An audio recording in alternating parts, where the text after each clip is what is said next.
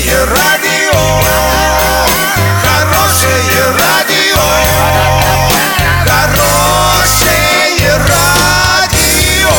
Радио Шансон.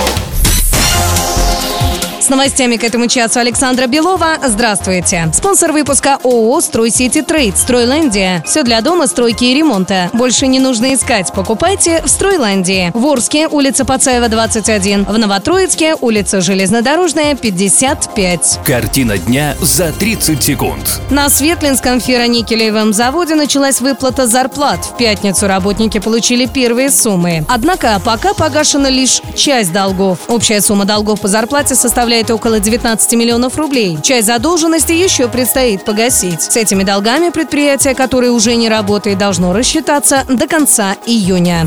Для любителей искусства и ценителей искусства. С 15 июня по 15 июля в Европейском пройдет выставка работ художника Владимира Лысенко «Бабилон» по мотивам комикса «Город О». Сюжет комикса разворачивается в одноименном городе, где выбросы промышленных отходов заразили население мрачномыслием и нежизнелюбием. Картины «Нуар» в лучших традициях города грехов и Грайндхауса предстанут перед гостями на четвертом этаже торгово-развлекательного центра.